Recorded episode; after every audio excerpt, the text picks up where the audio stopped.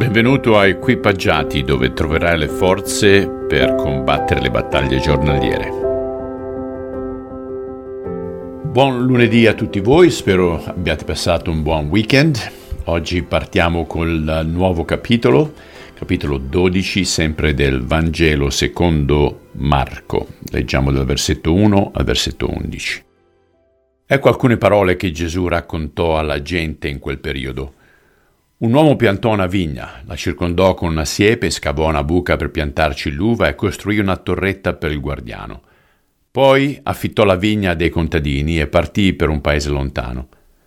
Al tempo della vendemmia mandò uno dei suoi servitori a ritirare la sua parte del raccolto, ma i contadini presero l'uomo, lo picchiarono, poi lo rimandarono indietro a mani vuote.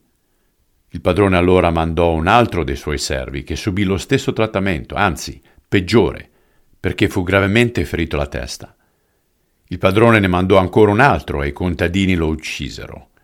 Più tardi altri ancora furono picchiati e uccisi finché a quell'uomo non rimase che un superstite, il suo unico figlio, che amava tanto. Per ultimo mandò lui, pensando che almeno di lui avrebbero avuto rispetto.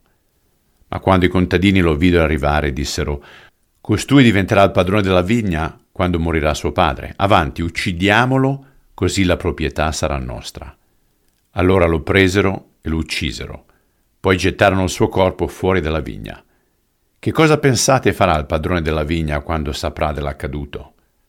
Certamente verrà ad ucciderli tutti e darà la vigna ad altri. Non ricordate questo verso delle scritture? La pietra che i costruttori hanno scartato è diventata la pietra angolare, la pietra più importante dell'edificio. Questa è l'opera del Signore, una meraviglia per i nostri occhi.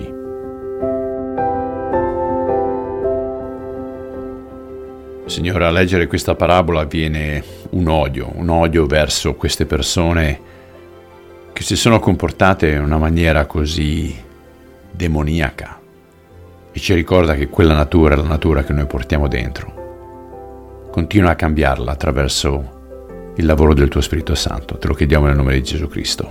Amen. Carissimi, vi auguro una buonissima settimana e non vedo l'ora di essere con voi domani. Ciao.